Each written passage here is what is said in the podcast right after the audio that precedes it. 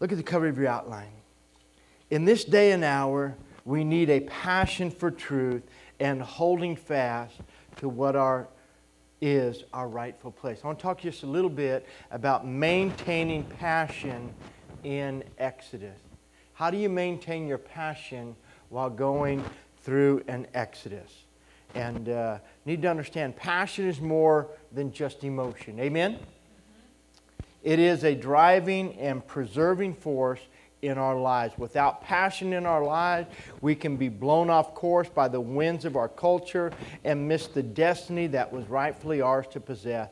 Passion is a key element in an Exodus season. It's too easy to lay it all on God and not engage with the proper zeal needed to possess the promise. Father, I thank you that in these next few moments, Lord, you're going to speak to our hearts. You're going to bring clarity to our lives, Father. We want to possess the promise. We believe you're leading us out. We believe you're directing us. So, Father, tonight we thank you for all that you're doing, and we just claim your victory in and through our lives. And we thank you, Holy Spirit, for the zeal and the passion that you stir within us. In Jesus' name, everybody said, Amen. I'm going to go this handheld mic and. Uh, so you guys can use that instead. This one won't squawk, and we'll figure out what's going on before Sunday. Hallelujah.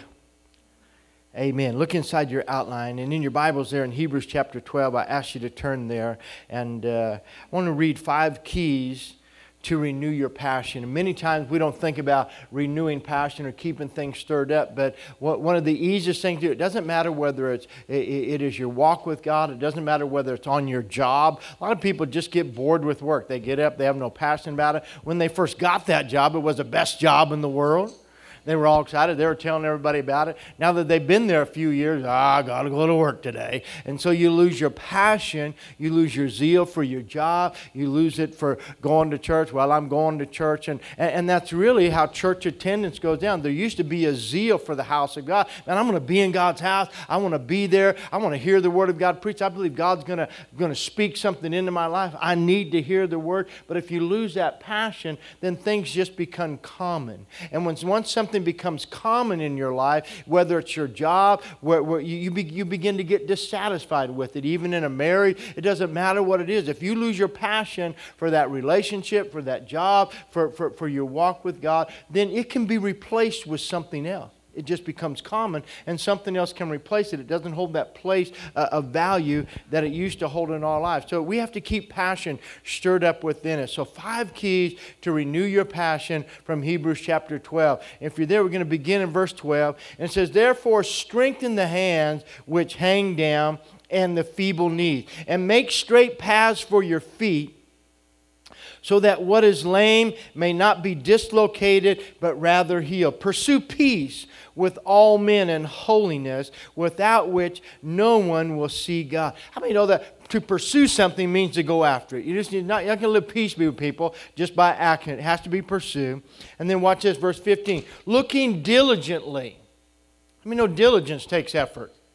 Looking diligently, lest anyone fall short of the grace of God, lest any root of bitterness springing up cause trouble, and by this many become defiled. Verse 16 lest there be any fornicator or profane person like Esau, who for one morsel of food sold his birthright. For you know that afterward, when he wanted to inherit the blessing, he was rejected, for he found no place of repentance, though he sought it diligently with tears. You know, as, as I was just reading that, the Spirit of God just quicked me. You know, there, Jesus told the parable of the ten virgins. And there were five wise and there were five, five foolish. Five were kept their wicks trimmed. They were ready. Their lamps were filled. They were ready. They were diligent in their preparation and in their expectation. Amen? But, but then the other, you know, whatever, they were there, but they weren't that diligent. They, they had an element of purity about their life. They were virgin, but their wicks weren't trimmed. There was no oil in there. And, and, and their expectation had waned a little bit. How many know what I'm saying? And so that's that difference. So uh, Paul's writing here. I believe Paul wrote Hebrews. That's my interpretation. You believe anybody else wrote it that you want. Amen. That it says that, that, that afterward, you know, we just have to keep that desire moving forward. Look at verse 18, because this says, For you have not come to the mountain that may be touched uh, that, that may be touching, that burned with fire, and to blackness and darkness and tempest. Uh, let me just back up just for a moment. The reason I said that about the ten virgins, because it says here that Esau, though later he sought repentance with tear, it says that the virgins there, they were there, and they're going, Oh, let us in, let us in and yet they missed that opportunity. A lot of people don't like to hear about that, but when I go back and I read verse 15, it says, Look diligently, lest if there's a warning in the Bible for us today to be sober, to be vigilant, to be diligent, then that means we need to pay attention to those. Amen?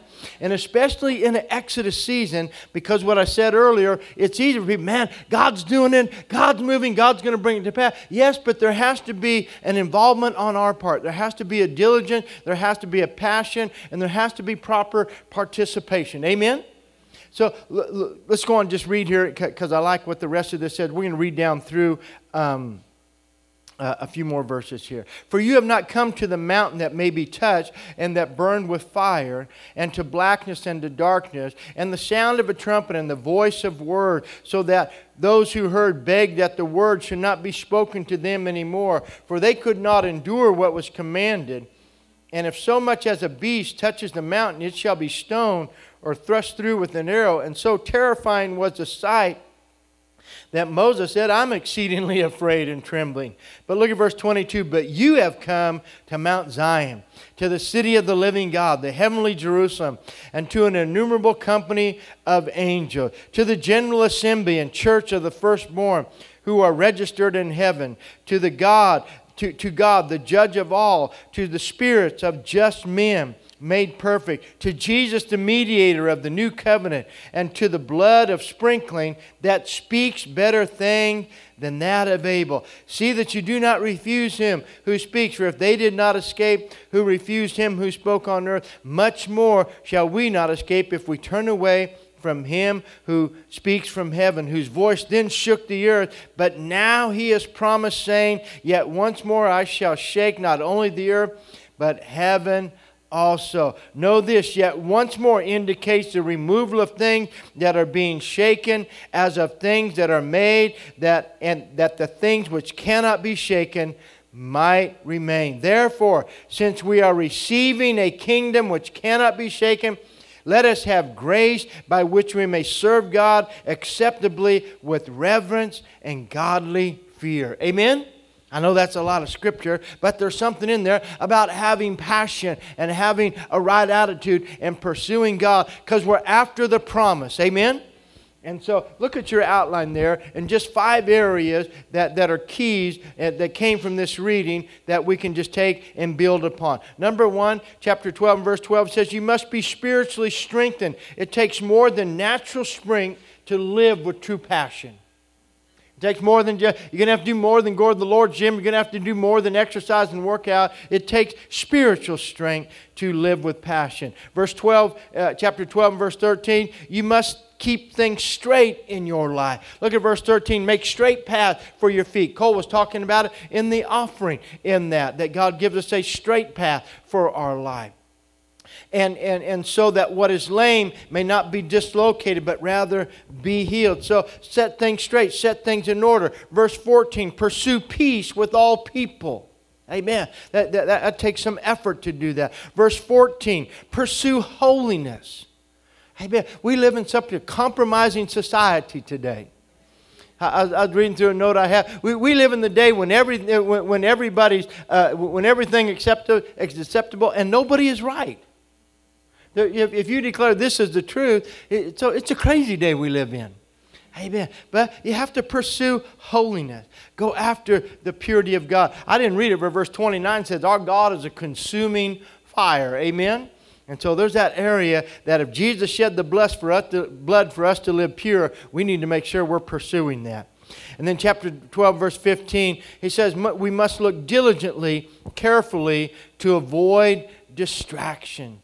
Don't allow yourself to become distracted. Look what it said. Look diligently lest anyone fall short of the grace. And so things get in there, things distract us, and it takes some diligence to stay on course. Would you agree this evening? Watch this. So, in order to preserve and protect your passion in Exodus, you'll have to be preventative. What does that mean? Both defensive and offense. You have to be on the defense, but you also have to be on the offense. Amen? Stir that up in your life. And then be preemptive. What does that mean? It means anticipatory, moving to block the strategy of the enemy. Don't wait until the devil attacked before you react. Amen. Be defensive, but also be offensive, moving to block his strategy. And then be prophetic, being able to foresee and predict what lies ahead. Or another, be, have, have that visionary aspect to your life in order to maintain in this season. have that prophetic. Pray in the Spirit. See, Paul said that, that when we pray in the Spirit, then also pray that you may interpret. So when you're praying in the Spirit, then ask God for the interpretation of what you're praying. I heard Oral Roberts say this about ORU. He says, I built everything you see here by praying in the Spirit. It, it, all the direction I got was through praying in the Spirit and then the Lord giving me the interpretation and the wisdom on how to go about it and how to do it. Amen. So, so be prophetic in your life in, in, in that respect. God, the Holy Spirit is here in that way in our life. And then be proactive. What does that mean? Taking the initiative rather than reacting to events. Take the initiative. Don't just be a reactionary, be an instigator being practical, hands on, and down to business like with a positive and upbeat perspective. Come on, we're moving forward. We're going to possess. Amen? And so there's going to be adversaries in the way, there's going to be resistance in the way, but bless God, God's going to give us the wisdom. We'll overcome. Amen? And so you have that right attitude, but you're moving forward. You're proactive. See, in this day, we can't afford the luxury of being caught off guard. What does that mean? It means you cannot afford to leave the reins of your destiny in someone else's hands. Don't leave the reins of your destiny in somebody else's hand. Be engaged. So I want to I want to grab a couple lessons from Esau and apply them to this that we can learn by. Take your Bibles and go back to Genesis chapter 25. And I'm just going to go through this quickly and then we're going to pray because we got some exciting things happening. I can't wait to tell you what's going on. Praise the Lord. And, uh, and then I need you to pray for me for uh, a meeting that I have on Thursday morning. Um, but God's doing some cool stuff. Genesis chapter 25, and I want you to go with me beginning at verse 19.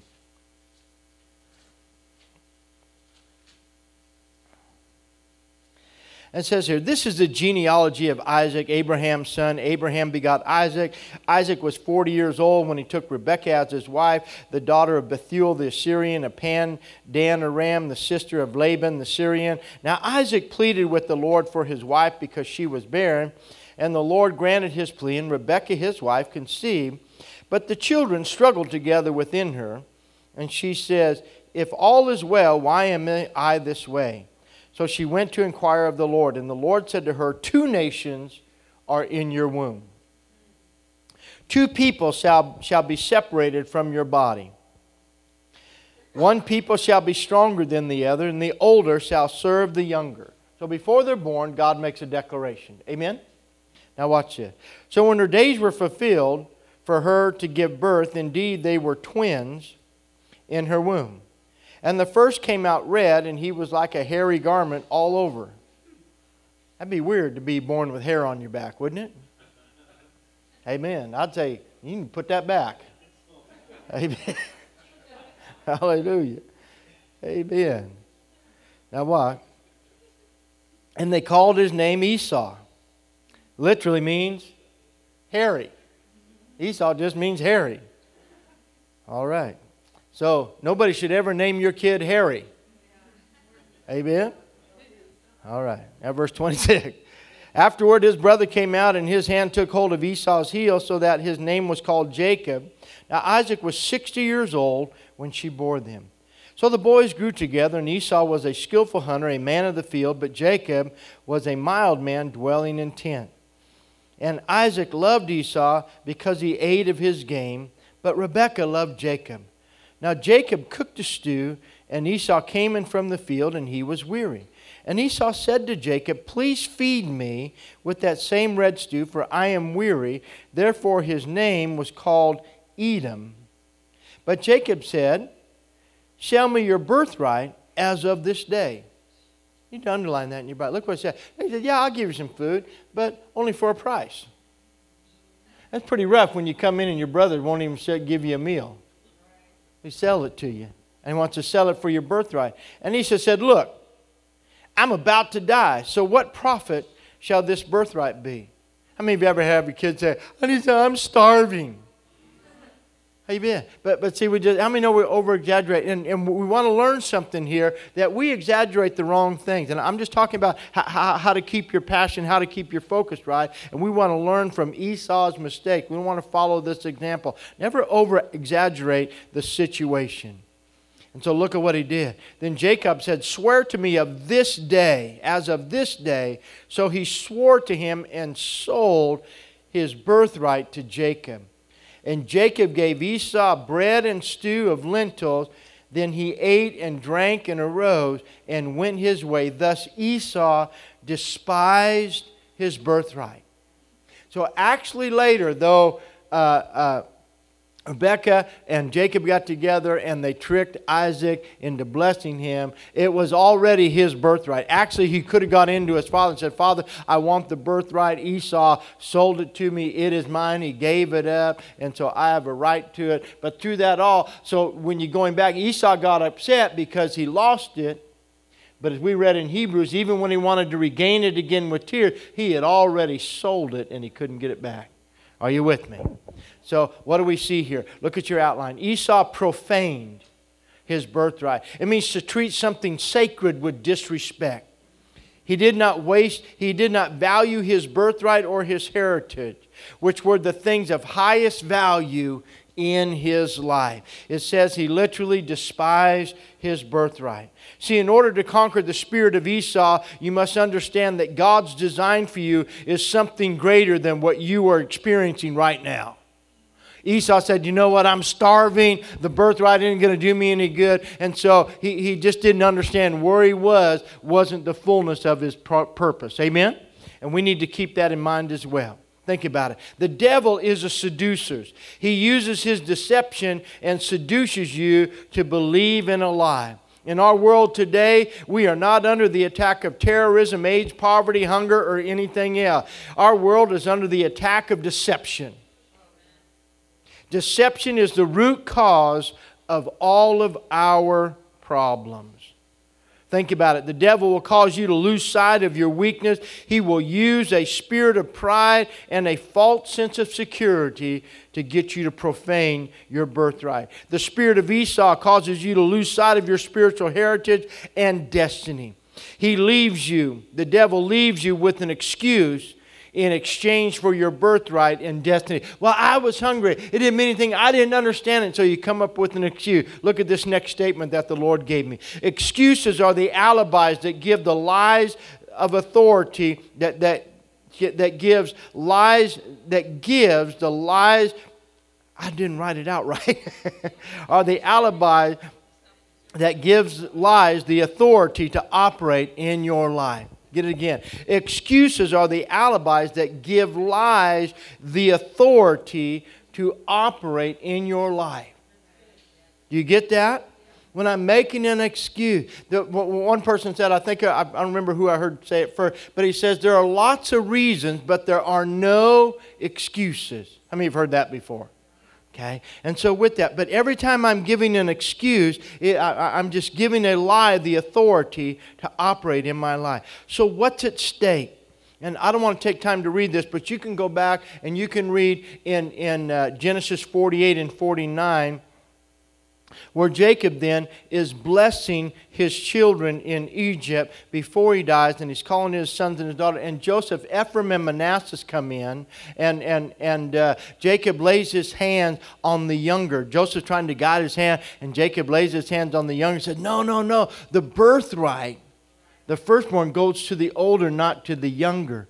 And that. And so that area of the birthright and the blessing and, and, that has always been in there. We don't understand that in our culture. The firstborn was the continuation of the line of authority to preserve the family name. The one who would cover, protect, and provide. The one who would receive a double portion of the inheritance. The one that received the mantle of government or leadership for the family. And the one that assured the preservation of your children. Now, see, we don't understand this much in our culture, especially in Western culture. It's more of every child for themselves and the dismantling of the family unit. But, come on, we can do better than that. Amen? So, what about spiritually for us today? How does this apply? It is important for us that you understand the touch of God upon your life. See, we, we, we, become, we're grafted in. Jesus is the firstborn. We read it, that, that, that we are here, that we have come. Let me find it back, well, back, back in Hebrew. That we have come to the church of the firstborn, and you're in Christ. You're the firstborn of God. Amen. And then when we do that, we create that lineage and that spiritual heritage to our children. So the touch of God is upon your life. The potential for heavenly authority is upon your life, or that mantle, and your legacy, your spiritual heritage, is also at stake in all of this. So think about it. God brings us out in an exodus to enlarge us and to give us a land of increase to our children, to establish and enlarge His people in His promise. But it takes passion to maintain that. And you have to fight all this out. I just want to encourage you as you're going through. And, and, and Pastor Doe did a great job. Pastor Paul, he preached on the process in that first service. He was here two weeks ago. The process while you're in Exodus and going through. And I want to keep encouraging you. Just as we're heading into this new year, God has an Exodus for our life, but you're going to have to maintain your passion. You're going to have to maintain your zeal. People get excited at the beginning. And uh, in fact, I, I thought it was interesting. They said something today concerning the new president that it's so important important that in the first hundred days that, that they really get their agenda through and really get things motivated and really within the first year because the time they get into the second year, they're already campaigning for the mid-year, the midterm elections. And so you have to accomplish so much going in. And what I'm saying is so important that as you're starting this year, that you keep your press going. God has this exodus for you. You have to pursue and you have to take those points that I gave you on being preemptive and being proactive and moving ahead and, and, and being prophetic in those areas of your life. Amen? And watch what God will do. See, the three errors of Esau were this he had an undisciplined appetite. He became reckless in his heart and paved an open road for the devil. It's so important that we learn how to discipline our appetites on every level. Secondly, he held a low evaluation of God's blessing. See, the firstborn blessing was declared by God, not by man. God declared that that the firstborn would carry that anointing and that blessing. And for you and for me, the blessings that God has declared over our life never diminish God's blessing. Never have a low evaluation of the blessings of God. Thirdly, he made a hasty decision without a proper perspective. I'm starving. What good is a birthright? It won't buy me any soup. It's nothing to me. Amen? It doesn't even come into effect until dad dies. Amen? And who knows when he's going to die? I could starve before he dies. I mean, it just, it just that, that logic just keeps going. People just drag that out. But he didn't. He had a wrong perspective and outlook on the outcome and consequences of his choices. So careful that we make right choices. Amen? With the proper perspective. See, look at he was not willing to take the time to consider what was at stake. Take the time in your decision. Don't be rash. Take time to make your decisions. Exodus does mean does not mean I, left my note out. Does not mean moving forward without wisdom. Amen. Exodus does not mean moving forward without wisdom. So even when God's showing to you, there, say, wait a minute, we, we, need to wait on the Lord. We need to pray. We need to make sure. The Bible says in the multitude of counsels, amen? There's wisdom there. So always make sure you're getting counsel. I, always, I ask a lot of people this. You know, a lot, a lot of people come to church and listen to sermons, but that doesn't mean you let anybody speak into your life. Listening is not always an open door of allowing authority to speak into your life. The question is, who has access to speak into your life? Who do you trust to speak into your life? Where do you get your counsel from? Well, I counsel myself. Okay. I just listen to a lot of voices. I, listen to a lot of preachers. I listen to a lot of different sermons, and then I make up my own decision out of all the sermons that I hear. That's not being accountable and having. There's many times. Here, here's what happens. This is what counseling does, or having things. What you want is you want to listen to people that you can trust, and you want them to see things. What counseling does, or outside input does, people all everybody that you know or when you have a circle of confidence in that area they see things from a different perspective than you do. And then after you hear those other perspectives then you can make a more complete judgment. Are you with me? So what do you think about this? What do you think about that? What do you see? What is that? And they don't they're not telling you what to do but you need to hear things from another perspective. Amen and then it, get, get it. That's why I said, in the multitude of counsel, there is wisdom. My pastor used to tell me this. Brother Hood say, and I go, Brother Hood, this is a situation. This is I've been praying. I really feel like this is what God wants me to do. And, and a lot of times he go, Well, son, you could do that. Go ahead, you could do that. But since you asked my opinion, this is what I say. And, and then I learned almost every time I would defer to his opinion based on his experience, especially if it was spiritual matters in the church and decisions I was making concerning the church and leadership and stuff. I would just defer to that, just out of respect for his wisdom. Are you listening to me? And so, but learning to do that, and I, I have so many others that I talk to and ask about things, it is important. Are you listening to me? It's important that you get. Exodus does not mean moving forward without wisdom. Now, get this as I close. Tricia, I want you to come back to keyboard if you would. The only way to have a big enough no to defeat the lie of deception, the lie and deception of the devil, is to have a big enough yes to the things of God in your life. Make your yes really big. And this is what I want to encourage you guys to do. You guys are faithful. You're the midweek crowd, you're the faithful crowd. But I want you to begin praying for somebody else. I want you to begin praying for people in our church. I, I really am. In this day and this day, there's a lot of people think, man, everything's going to be great because we got a new president. You think, man, it's going to be great because everybody prayed in the name of Jesus on the inauguration. It's going to take more than a couple prayers in the name of Jesus to fix our nation. Amen. And, and, and if, if you're watching right now, what you're seeing, it's, it's like the demons manifesting before they go out of a body. In the Old Testament, they command, come out, and then just before they go out, they throw the person on the ground and pitch a fit. We're seeing a lot of demonic manifestation. I mean, real demonic manifestation right now in area. And so there, there, there, there can be victory, but there also can be a time of warfare at the same time. Are you listening to me? And so you need to be praying for people because people too easily they, they, they, they press a little bit and then they just let go. But this isn't a time to let go. This is the time to maintain your passion. Amen? And keep your perseverance up. Praise the Lord.